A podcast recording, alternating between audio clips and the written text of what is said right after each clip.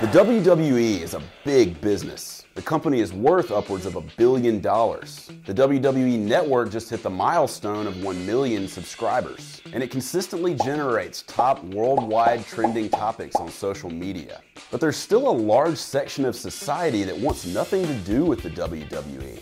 Some people even look down on the people that enjoy it. And one of the most common reasons for people's disdain towards the WWE is that it's fake. And for all those people, I've got two words for you. You're smart, but probably not as smart as you think. Yes, the results of the wrestling matches are indeed predetermined by Vince McMahon and his staff of writers and producers who are based in this glass lair in Stamford, Connecticut. But what you might not realize is that a huge chunk of WWE fans are completely aware that it isn't real.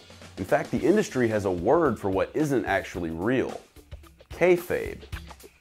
The word describes something that appears to be real or is presented to look that way, but it's actually scripted or booked, as it's referred to in the business. And the people behind the business have begun to embrace the awareness of kayfabe. Vince McMahon now allows his performers to do interviews out of character.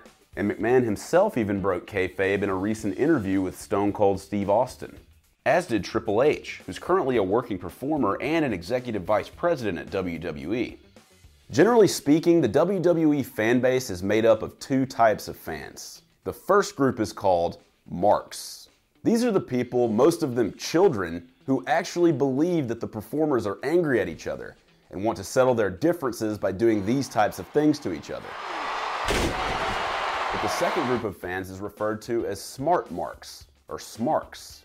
These are fans that are aware it's not real, but enjoy the product nonetheless, and enjoy following the action and the storylines. And that's a big part of what makes the WWE a compelling product: the stories. The WWE is theater. Theater that features amazing showcases of strength, acrobatics, and agility.